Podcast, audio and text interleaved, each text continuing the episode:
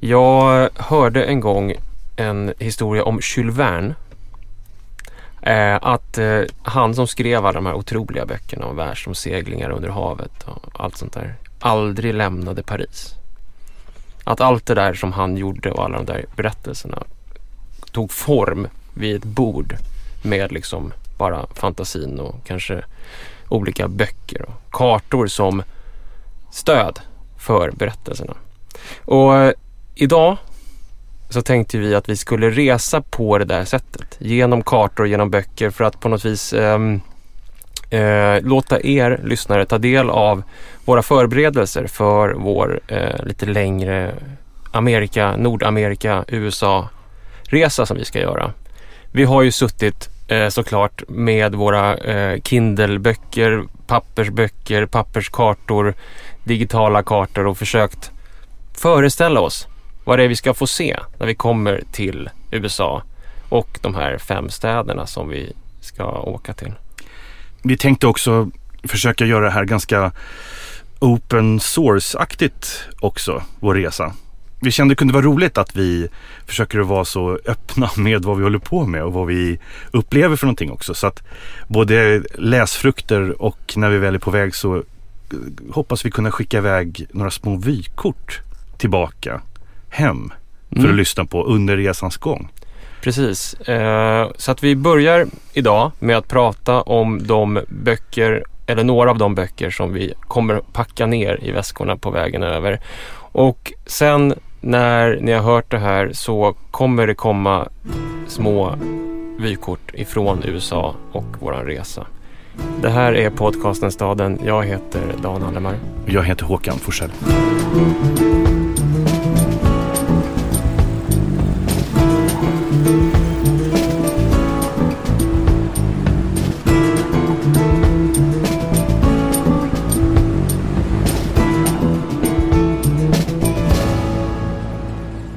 Om vi nu pratar geografi och landskap och allas våra olika förmågor och eh, önskemål som vi kan projicera på den miljö som omger oss. Mm. Så tycker jag att den, nu tycker jag det finns en författare som jag gärna skulle vilja börja och prata om. Den där, liksom, den första författaren jag packar ner i min, den, den som nästan får mig att eh, betala övervikt. Mm. Som får en att börja tänka också. Ja, och tänka och se på helt andra saker. Hon har, jag har haft henne som beledsagare under en längre tid och det är den amerikanska essisten Rebecca Solnit. Jag har lite svårt att plocka ut en bok av henne för att jag tycker allting är värt att läsa och det är det finns mer som ett koncept som går igen i många av hennes verk och som handlar mycket om just geografi eller framförallt alternativa geografier. Mm att hennes texter handlar om någon slags otänkta förbindelser mellan människor och landskap och platser. Och att eh, man kan återupptäcka platser med hjälp av hennes sätt att liksom både vandra och läsa landskap. Nu låter det här lite fluffigt men jag ska försöka bli lite mer eh, tydlig. Hon är också en, nämligen en, en som portalfigur för mycket av, av någon slags ny kartografi som har dykt upp. Det blev hon med en bok som hon sammanställde för några år sedan som heter The Infinite City som handlar om San Francisco. Mm. Där hon liksom använde en mängd information som vanligtvis inte brukar förekomma i kartor eller i atlaser. Eh, så, nästan som en slags José Borges-lek med konventioner som visade att alla kategorier som dyker upp i en atlas är godtyckliga. Till exempel kunde hon dubbelprojicera på en karta offentliga platser i San Francisco där bögar brukar träffas med eh, habitat för fjärilar. Okay. Så man liksom fick två stycken olika informationer som speglade varandra var de här befann sig någonstans i San Francisco. Och kartan heter eh, Monarchs and Queens. Vilket är en, det låter, om man inte har sett den så låter det kanske som att det är eh, svårt. Eller varför det? Låter som ett konstverk eller något. Men eftersom uppslag på uppslag har den här formen av dubbelprojektion av information som man vanligtvis inte sammanställer i en karta så gör att man helt plötsligt ser en stad som innehåller en massa alternativa berättelser. Mm. Som blandar både miljö och kulturhistoria och som har liksom både ett rums och ett tidsdjup som, som är svårt kanske att få fram i en vanlig karta. Men jag tänker att när man ska besöka en stad så finns det ju en, en idé om de fasta punkterna i en stad. Mm. Eller vykortspunkter eller, eller monument eller stadfästa historieberättelser som, som berättas om och om igen. Mm. Och det där är ett sätt att, att slå sönder det där. Och en av de böcker som, som vi har eh, plockat med oss på resan eh, har ju egentligen snott den här idén från Rebecca Solnit och gjort en guide över eh, Los Angeles. Det är ganska många som faktiskt har tagit just den här, den här idén om de alternativa atlaserna. Men den här är ju är ju, ut, säger ju det också explicit att den har tagit idén därifrån. Den heter A People's Guide to Los Angeles och är skriven av tre, eller tre redaktörer. Laura Polido, Laura Baraclow och Wendy Cheng. Och eh, den är ju intressant på det sättet tycker jag att den är så konkret i sina adresser och sina punkter på kartan. Mm. Allting i den här kartan har fått en adress. 1836 East First Street. Men det som fästs vid den här adressen, de här olika adresserna är berättelser som har hamnat vid sidan av i den officiella berättelsen om Los Angeles. Mm. Eh, vilket gör att som läsare, och det jag gäller även Solnit, så är det ju som en... Det är som att någon ger en ett förtroende nästan och berätta någonting som, mm. som du inte kommer att kunna se eller uppleva om du inte läser den här boken.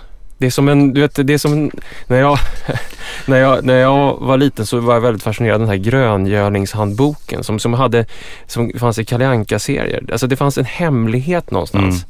som man via en bok kunde få mm. om en, någonting. Och Men bara så... fick man den där så, så skulle man liksom se något helt annat. Men så det är ju redan anslaget på första sidorna är ju just sådär att eh, ser du den där skylten, den där Frutas i verduras mm. skylten. Liksom. Eh, med den där jordbävningsförstärkta fasaden. Men det du inte ser då, det är vad som en gång stod precis där bredvid på den där tomma tomten. Där stod ett likadant hus, byggt 1930-tal. Där fanns en gång Svarta Pantrarnas huvudkontor som mm. stormades av LA-polisen 1964. Fyra timmar lång skottlossning ägde rum. Och sen var Svarta Pantrarna tvungna att liksom omlokalisera utanför Los Angeles. En historia som är glömd för huset finns inte kvar. Och alla de här grejerna, den här ar arkeologin mm. har liksom de här, de här författarna grävt fram. Också med ett enormt fältarbete. Just att man har besökt kvarteren, pratat med människor. Och just of, ofta möts av eh, reaktionerna, det där trodde inte jag att någon brydde sig om längre. Och det har ju varit en slags kodord för att då hamnar adressen i A People's Guide av Los Angeles. Och Los Angeles är ju också så tacksamt att göra den här formen av alternativ turistguide. Att liksom använda, eh, alltså att konstruera en turistisk guidebok. Men så vända den istället från glamouren och stjärnorna och Hollywood de här snitslade banorna som går längs med den historien av, av, Los Angeles och Kalifornien och istället lyfta fram människornas kamp, olika etniciteter. Eh, det gör det ju väldigt tydligt att varje guidebok väljer att presentera vad som blir utvalt på en karta.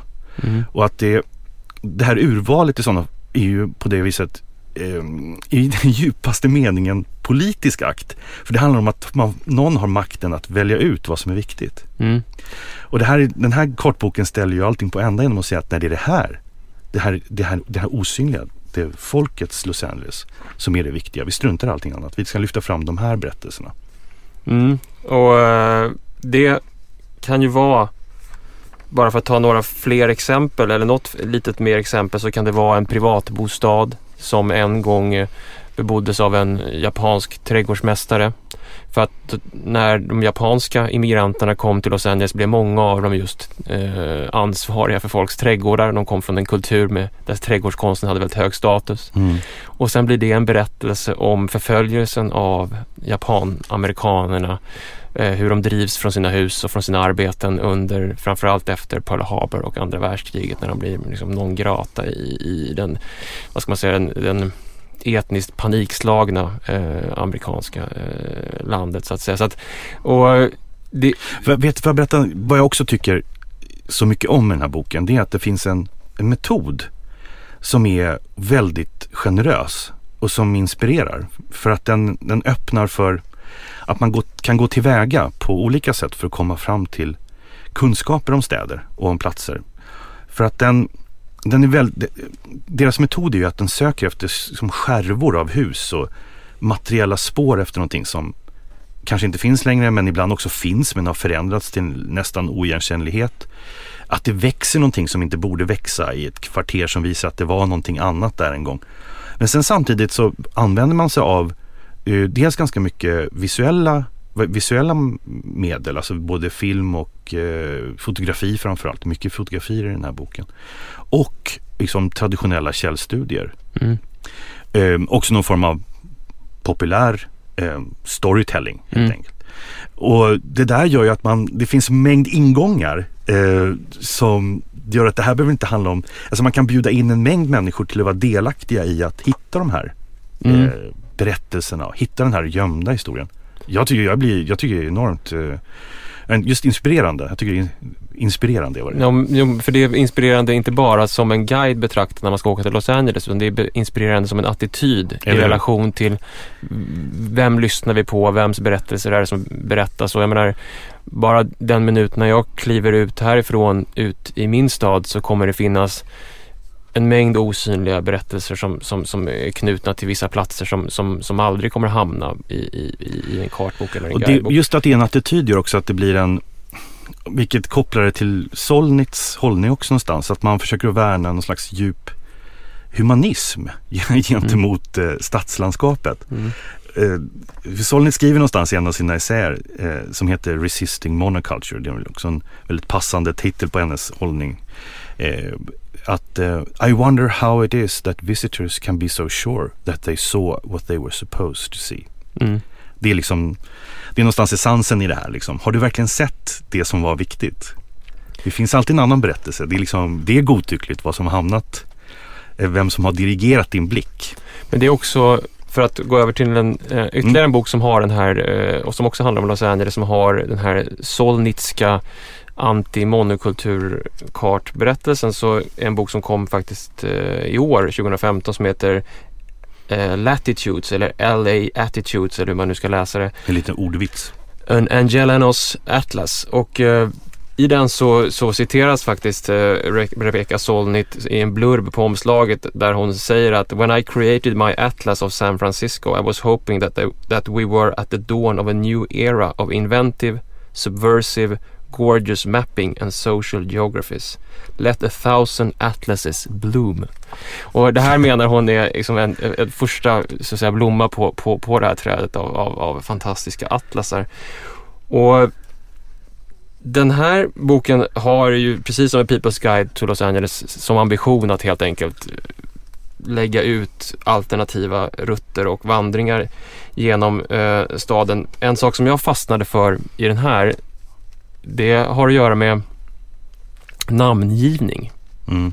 Eh, de konstaterar i den här eh, boken att eh, sedan 1940 fram till idag så har, så har eh, eh, Los Angeles gått från att ha 17 neighborhoods till att ha 39 mm. inom samma area så att säga. Och eh, det här handlar väldigt mycket om att, att ge namn till sin stad och till olika platser i staden. Och det beskrivs in, instruktivt hur, hur, för att i, i, Los Angeles kan man nämligen ansöka om att få tillhöra en annan stadsdel än den man tillhör eller eventuellt skapa en ny. Och det bästa exemplet på den här boken på det är, eh, det finns en del av Los Angeles som kallas, under lång tid har kallats Koreatown för den har en stor mängd koreanska immigranter som bor där. Eh, det är bara så att de senaste 20 åren så har det flyttat in en, ganska många eh, människor från Bangladesh i den här delen av staden. Mm. Och efter ett tag så börjar de här 50 000 eh, immigranterna från Bangladesh att mena att ska vi inte ha ett litet Bangladesh här? Mm. Och ansökte till staden att vi vill... Någon slags rimlig eh, tanke. Ja, och eh, vi vill ha ett litet Bangladesh här mellan de här gatorna. Mm. Men då protesterade ju Koreatown då för att de, det låg ju inom så att säga, gränserna för Koreatown. Och ur det här så, så, så uppstår det liksom någon sorts etnisk eh, konflikt och också en konflikt över namngivning av platser som slutar med att, att eh, Bangladesh, Little Bangladesh får tre gator. Resten eh, blir officiellt Koreatown, vilket lämnar ett stort antal immigranter från Bangladesh eh, strandsatta i Koreatown medan andra då hamnar på rätt sida gränsen. Bara som ett exempel på hur kartor blir till mm. genom att vi så att säga döper och, och namnger eh, våra eh, grannskap.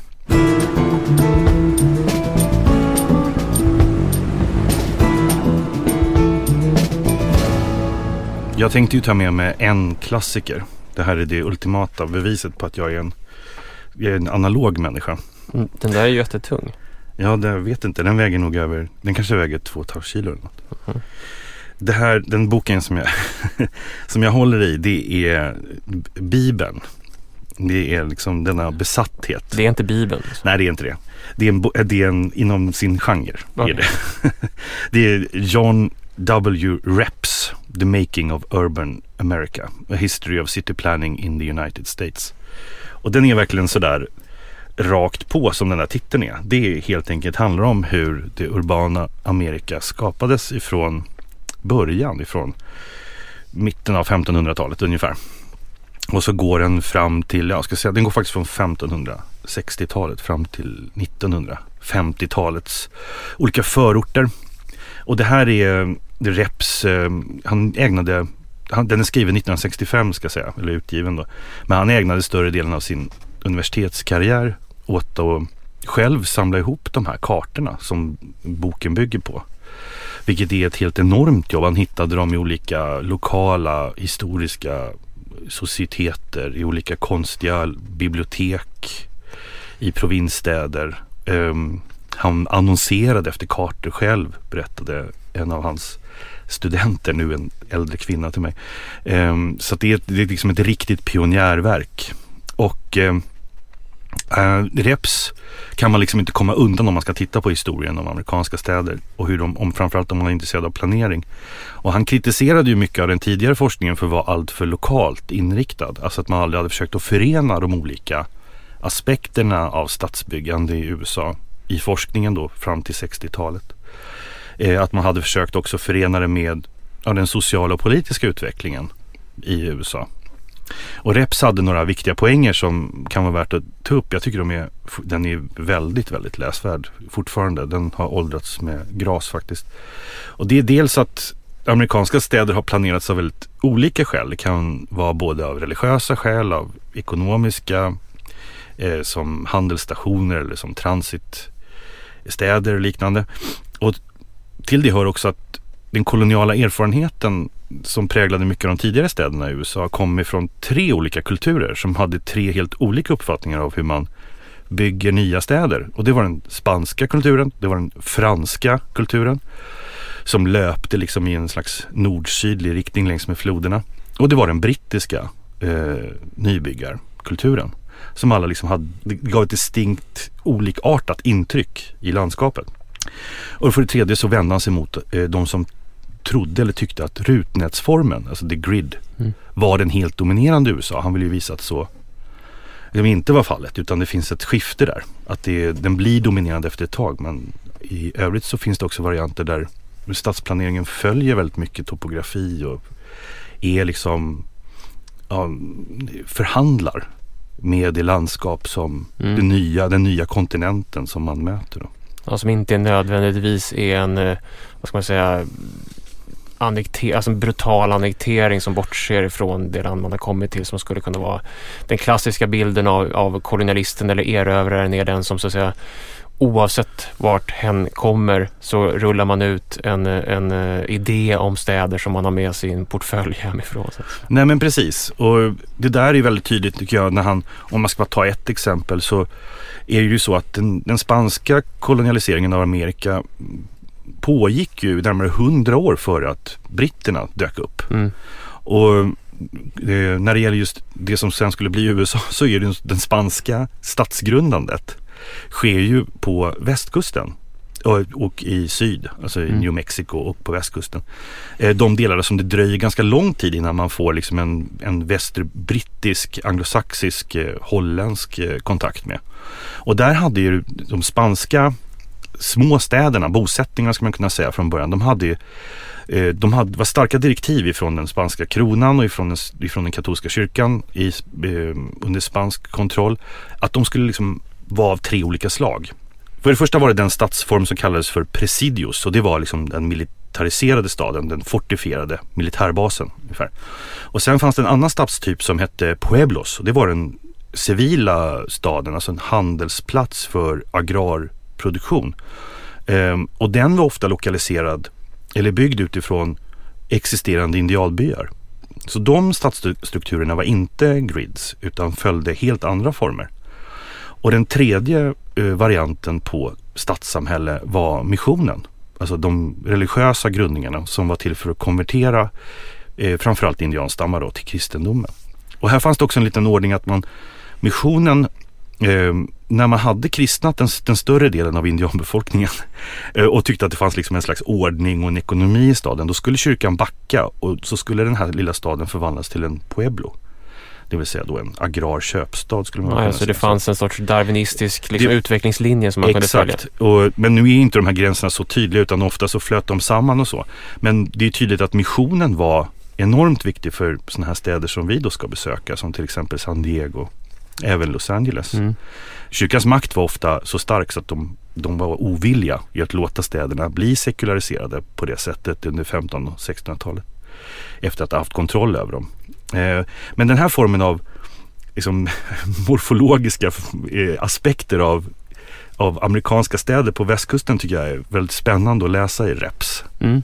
Den är, den är faktatung på det här gammaldags traditionella sättet. Det finns liksom inga, det finns inga utspejsade kartor som gör att ens världsbild fullständigt ställs upp och ner utan det är väldigt handfast handfast gammal kunskap liksom. Nej men det är mer en fråga om, å andra sidan så när det gäller gamla kartor, när det gäller överhuvudtaget representationer av eh, städer så det, det som de faktiskt skriver i den här eh, LA Attitudes eller Latitudes som jag pratade om förut att, att hela berättelsen finns, eller inte hela berättelsen, en stor del av berättelsen om städerna finns i dess kartor. Mm. Så man lägger dem på en rad efter varandra, både de faktiska kartorna men också kartorna som kanske gavs till turister eller som gavs till bilister eller som gavs till skolbarn eller som, som användes på olika sätt. Där mycket av historien blir ju synlig i hur man kartograferar sin verklighet. Precis. Mm. Men, det, men det finns ju i, i Raps där så när vi pratar om i den boken så, så en av de städerna som vi ska besöka, eh, Savannah, som mm. hör till den engelska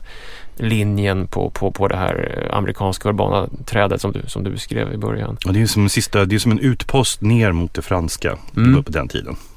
När man tittar på de gamla kartorna på Savannah som Reps har reproducerat i den här boken så kan man ju inte annat än att bara Ja, men man, man, det, är, det är ju någonting av alternativ kartbild där också. Det är, det är ju inte bara en återskapande av en, av en rationell yta utan det finns ju figurer som gör saker på den här kartan. Det finns segelbåtar som kommer längs med Savannah mm. River och mm. liksom man ser också hur det är tänkt att den ska fortsätta att växa och att man faktiskt har erbjudit eh, andra emigranter i Europa att komma som förmodligen redan har köpt sina tomter för de står liksom uppröjda men inget hus är ännu där. Mm. Så det finns också en slags prognos på hur Savannah kommer att växa och se ut i framtiden redan på de här bilderna från 1700-talet. Det är det som är så härligt med flera av de där bilderna och som också visar eh, alltså planen och förväntningarna på, på någonting och också hur ja, hur idéer materialiseras på något vis.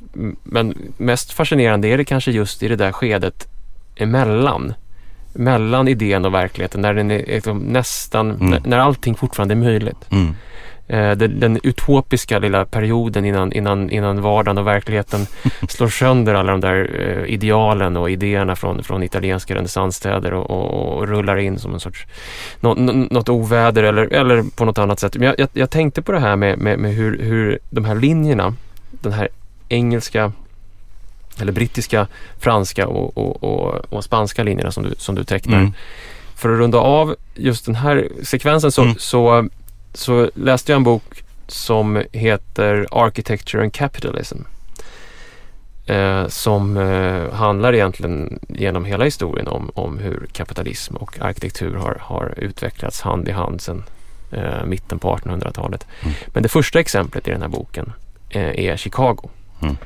Och eh, det som jag tyckte var intressant här, det var just att hur man under slutet av 1800-talet, när skyskraporna börjar växa upp i Chicago, beskriver att nu, nu föds den amerikanska staden. Just det. Mm. Nu är den spanska, den engelska och franska perioden över. Inbördeskriget är över.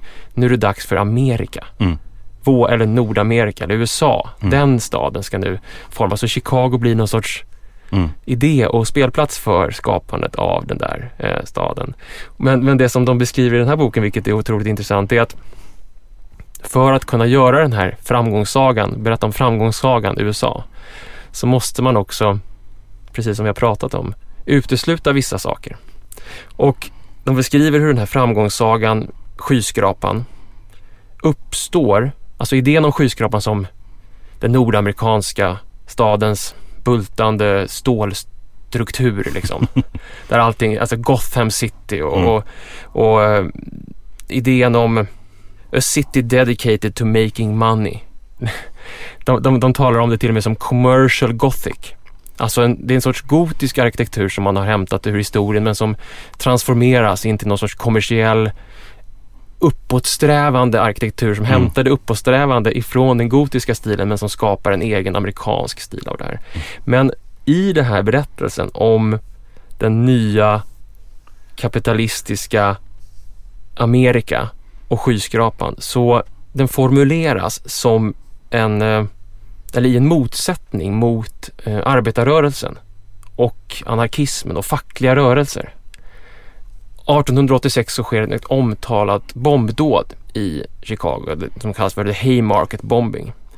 Eh, och det visar sig att det är anarkister som har utfört det här bombdådet och plötsligt så vänds, eller plötsligt, men då vänds liksom hela historien emot arbetarrörelsen, mm. mot det fackliga arbetet, eh, mot de sociala rörelserna. Och man börjar formulera en antiberättelse till det här arbetaramerika som handlar om ett eh, entreprenörernas land och ja. möjligheternas land. Och, och skyskrapan blir i den här berättelsen en, som de skriver här, en organisk naturgiven del i byggandet av ett nytt Amerika.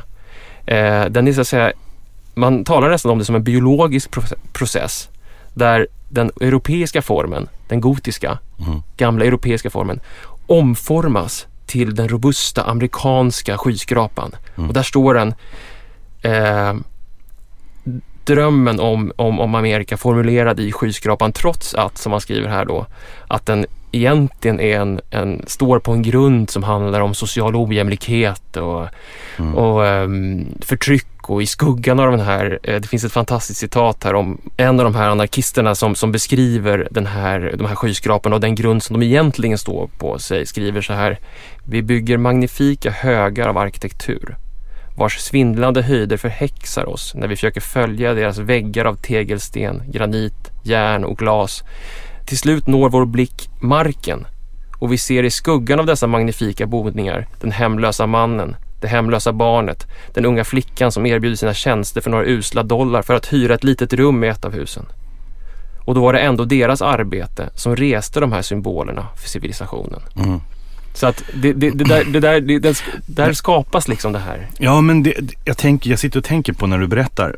Det är fascinerande hur mycket som ändå av arkitekturen som speglar en väldigt snabb och oerhört grundläggande förändring i när den europeiska, alltså den här spanska, franska, brittiska kolonialhistorien går över till att bli USA. Mm. Alltså i både Alltså på alla fronter. Man tänker det är inte så länge sedan, alltså de migranter som dök upp och grundade de första städerna var ju, kom ju från oerhört tajta sociala och ekonomiska organisationer. Alltså det var ju religiösa grupper, sådana som liksom höll ihop eh, Mayflower, liksom de hade sina egna regler och lagar och så. Och alltså, jag menar även Bostons kärna, alltså Bostons stadskärna är ju grundad av inflyttade puritaner mm. som höll som höll oerhört tajt på sina sociala regler och kontroller. Hur det här liksom med just kapitalismens fullständiga liksom, övertagande som ideologi och, och eh, fördelning av tillgångar löses upp. Och det blir andra värderingar som värdesätts just med det här med individualiteten och det här liksom, den robusta amerikanska så att säga, eh, do it yourself eh,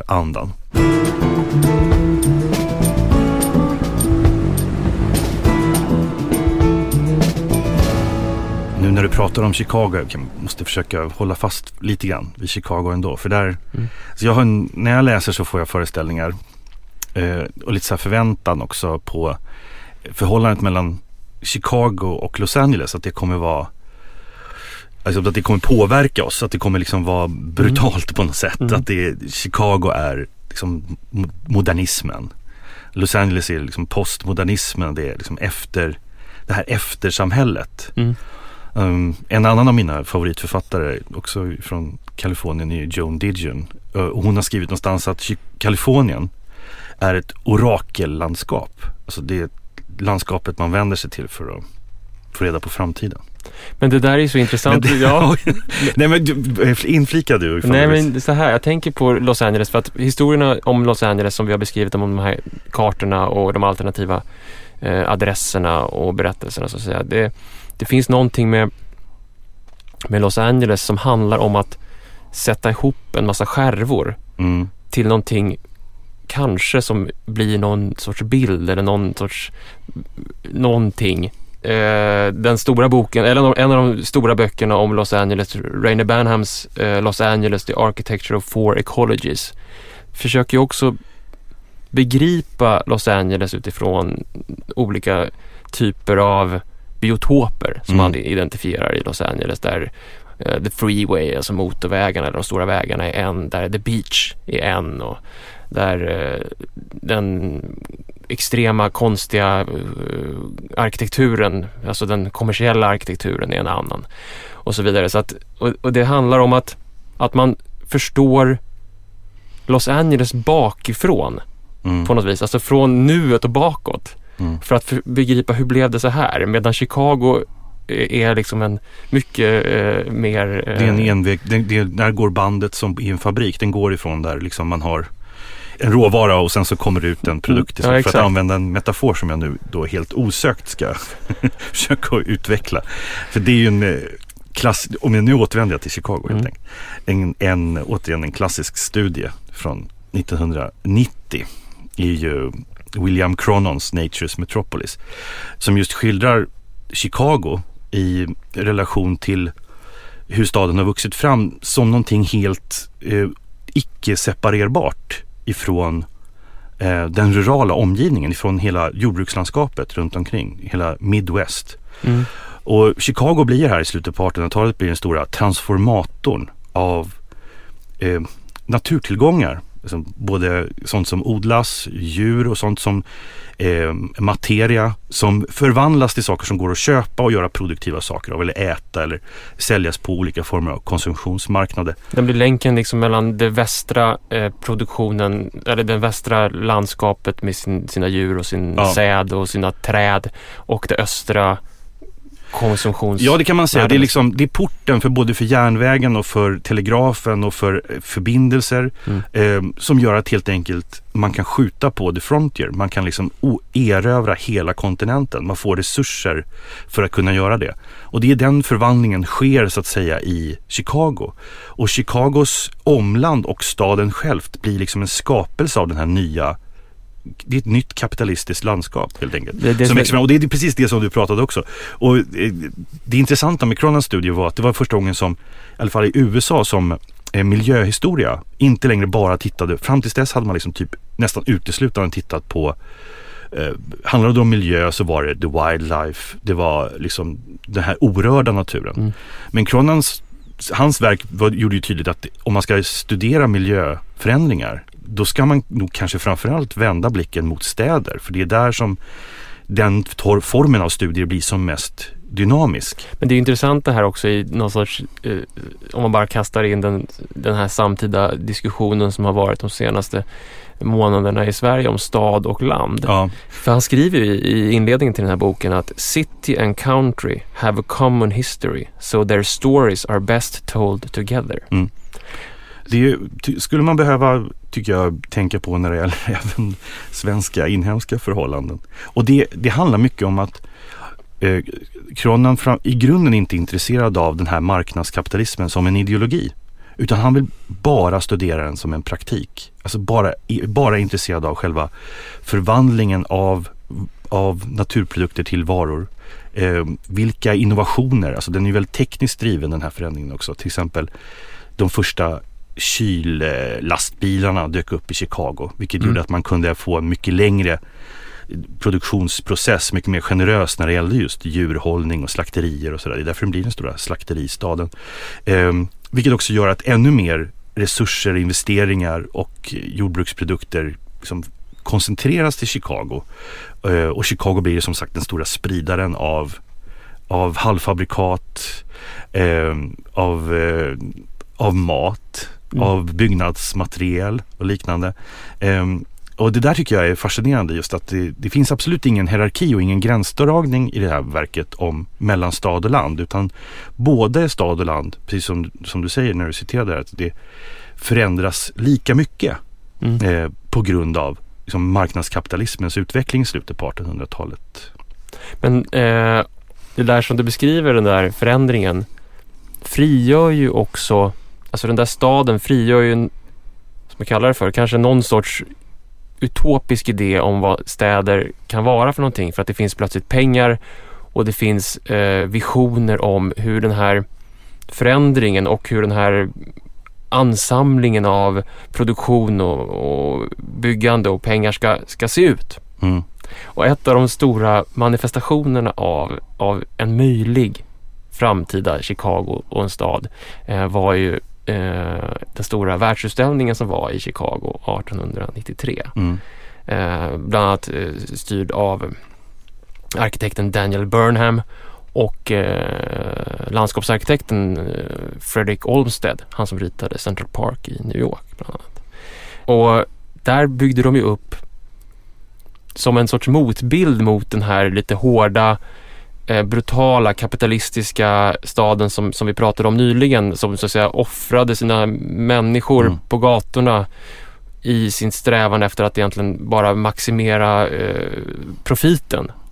Och den lilla människan, så hade han en idé om den vita staden. Mm. Som var en art deco-stad, som var en obesudlad nästan.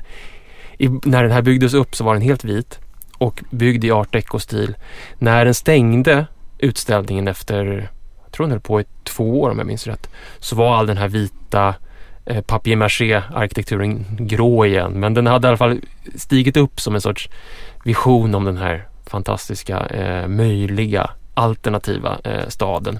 Just den där, om jag bara får inflika, så var just Chicago-utställningen 1893 var ju som startskottet för den här City Beautiful-rörelsen. Mm. Och det var ju någonting som det visade sig att eh, städer över hela världen längtade efter. Alltså att man ville komma bort ifrån industristadens smuts och fulhet och mm. monotoni.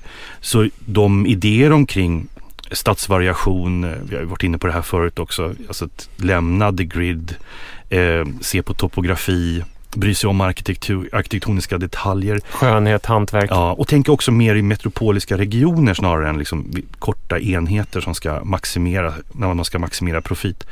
Det spreds ju överallt, till och med jag menar, även små städer som Tallinn till exempel och, och eh, Canberra och liknande fick ju sina avlöpare i folk som försökte gestalta sina städer på ett vackrare sätt. Alltså mm. Alltså att storstaden var en, en konst eh, produkt nästan. Men för att vi ska minnas att det där kan bara vara ett sken eller en sorts dröm mm. medan verkligheten är mycket ondare än det. Så finns det en bok som jag eh, precis har börjat läsa, inte läst färdigt än, men den heter The Devil in the White City. En dokumentärroman skriven av eh, Erik Larson. Och den utspelar sig under världsutställningen i Chicago 1893. Det är två parallella historier. Det är byggandet och skapandet och eh, manifestet av den här vita art deco eh, City Beautiful-staden mm. ute på det som nu heter Jackson Park. Och sen är det ett hotell som drivs av en man som heter H.H. Holmes. Eh, som heter Världsutställningshotellet där folk tar in i rum utan fönster, en labyrintiskt byggd byggnad och mördas en efter en av den här H.H. Holmes. Den ena efter den andra gasas ihjäl i rummen eller mördas och slängs ner i eh, den här tvätttrumman där man slänger ner smutstvätt och eldas upp i källaren och försvinner. Eh, så att det här är en väldigt den här boken blir en väldigt tydlig illustration av utopin och verkligheten eller den, den staden som ondska och staden som godhet. Mm. Och de här olika strävandena som, som pågår parallellt. Där, eh, där Daniel Burnham säger Make no little plans. They have no magic to stir men's blood. Medan H.H. Holmes parallellt samtidigt säger I was born with the devil in me. I could not help the fact that I was a murderer. No more than a poet can help the inspiration to sing.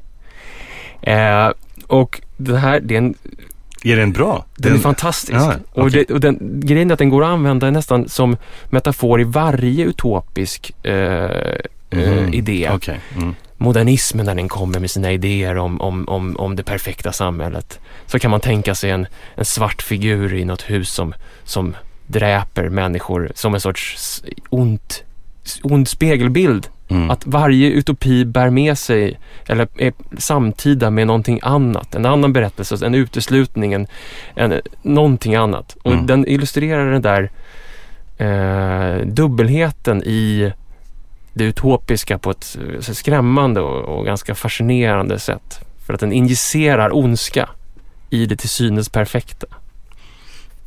Det ska jag bära med mig när vi kommer till Chicago. Jag tittar på jag har pekat ut på den kartan. Skugg, skuggvärldarna av eh, den modernismens modiga frammarsch. Ja, men jag har på vår digitala karta som vi har med oss pekat ut eh, adressen för var okay. någonstans han hade sitt hotell numera rivet. Ja, bra.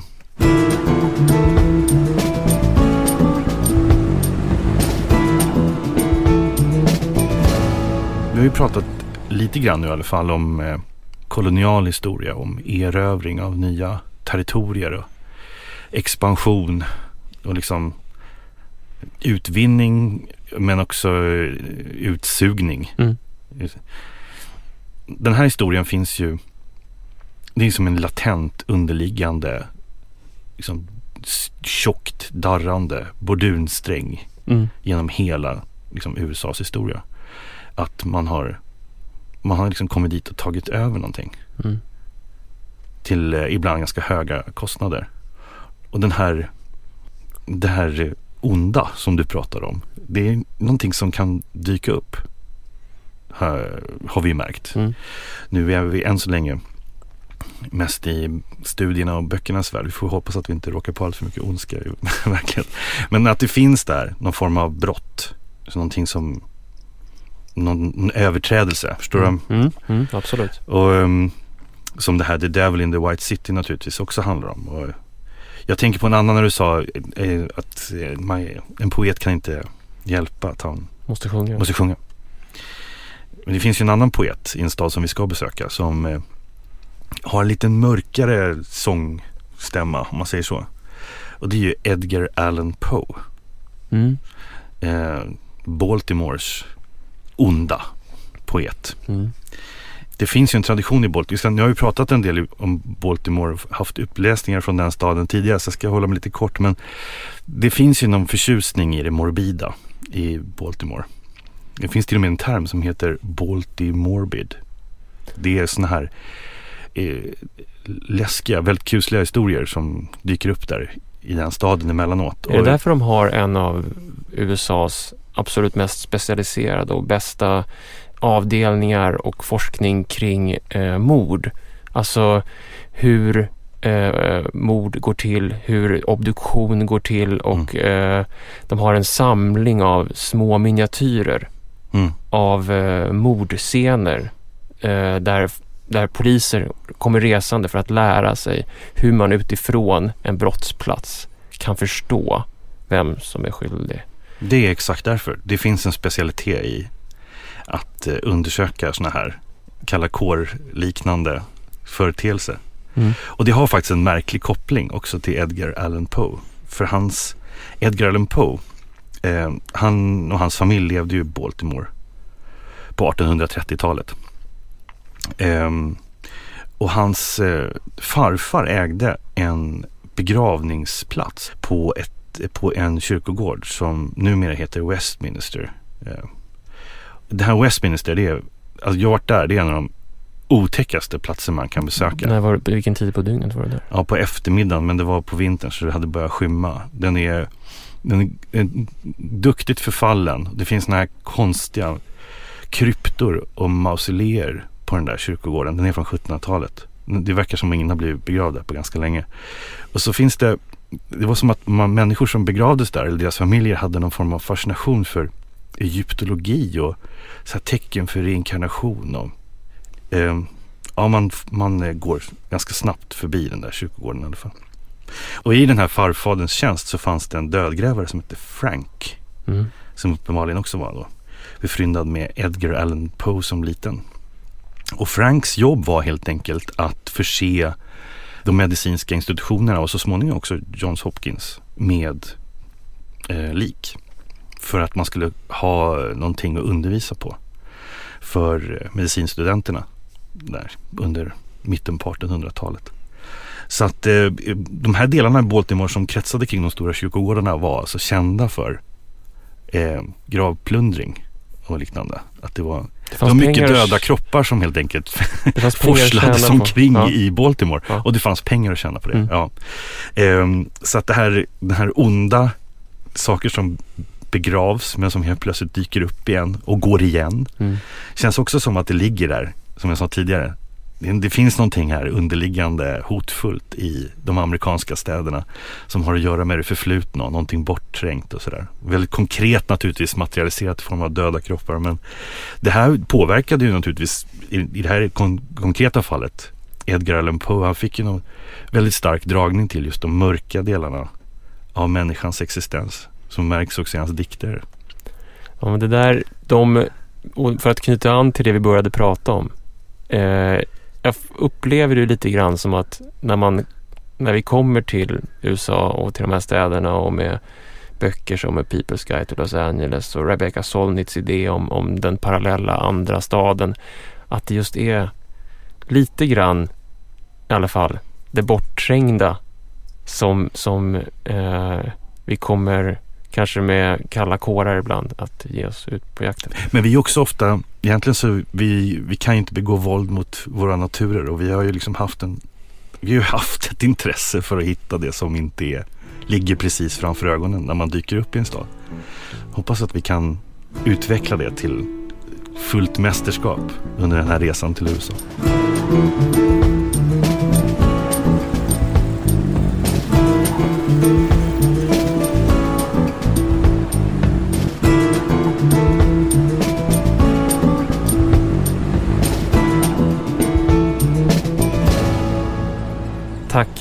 Lyssnat på podcasten Staden. När det här avsnittet släpps eh, fredagen den 5 juni så befinner sig Håkan och jag i en bil emellan Baltimore och Savannah. Och vår ambition och förhoppning är att vi under vår resa i juni ska kunna förse er med små vykort ifrån vår resa genom USA. Så håll ögonen öppna på eh, podcaster-appar och på staden.arkitekt.se och Twitter Twitter Staden Podcast eller Instagram Staden Podcast om ni vill följa oss längs vägen. Podcasten Staden är ett samarbete mellan Sveriges arkitekter och tidskriften Arkitektur och för våran USA-resa har vi särskilt stöd och hjälp ifrån Akademikernas a-kassa. Med Akademikernas a-kassa så kan du som är akademiker som vi. Eh, försäkra din lön för 90 kronor i månaden. Du går med på aea.se. Så om du har tänkt att göra någonting klokt innan du tar semester så gå med i Akademikernas. Vi ses längs vägarna, hörs längs vägarna genom USA. Tack för att ni lyssnar på podcasten Staden.